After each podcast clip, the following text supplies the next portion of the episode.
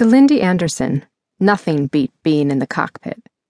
With the wind beneath her wings and her Cessna's tank full to the brim, the rest of the world fell away and ceased to exist. Not that the world noticed. She could fall off the planet itself and not a ripple would be felt. She liked it that way. No ties, her grandfather had always told her. Ties held one down. Ties hampered a person's freedom. Lyndie wouldn't know if that was true or not, as the last of her own personal ties, her grandfather, a staunch lifer in the military, was gone now. Kick ass. That had been his motto, his mantra. He taught it to her on her first day of kindergarten when she'd stood before her military elementary school, quaking in her boots. He'd love nothing more than to have her repeat it back to him. At five years old, she'd stared out of the corner of her eye at the school, where she could see other little girls dressed in their pretty dresses and shiny shoes and ribbons.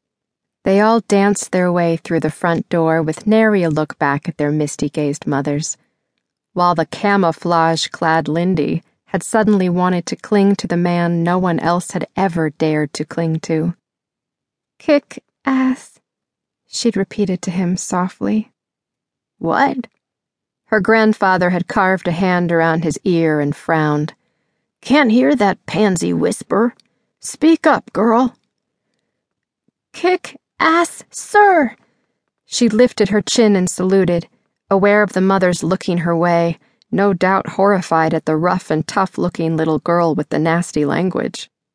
Her own social status had been cemented that long ago day but her grandfather had tossed his head back and roared with gruff laughter, as if it had been their own private joke. And it had been. She'd lost her parents two years before that in a car accident, and by kindergarten, her memory of them had faded.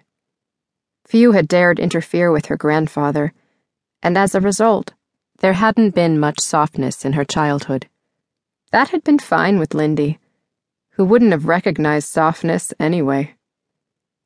They'd moved from base to base, and after her grandfather had whipped each of those bases into shape, they'd take off for the next. She couldn't remember how many schools she'd attended, having lost track of the count of 15 before graduating and gravitating toward a similar nomadic lifestyle as a pilot for hire. But she could remember how many different planes she'd flown she could remember each and every one of them, with her grandfather riding shotgun, teaching her everything he knew. Those planes had been her real home.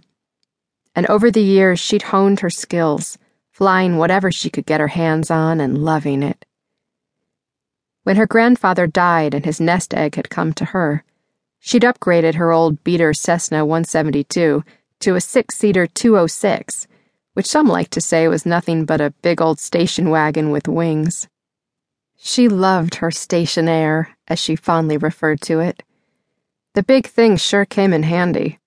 Now, at 28, she worked for an international charity organization out of San Diego called Hope International.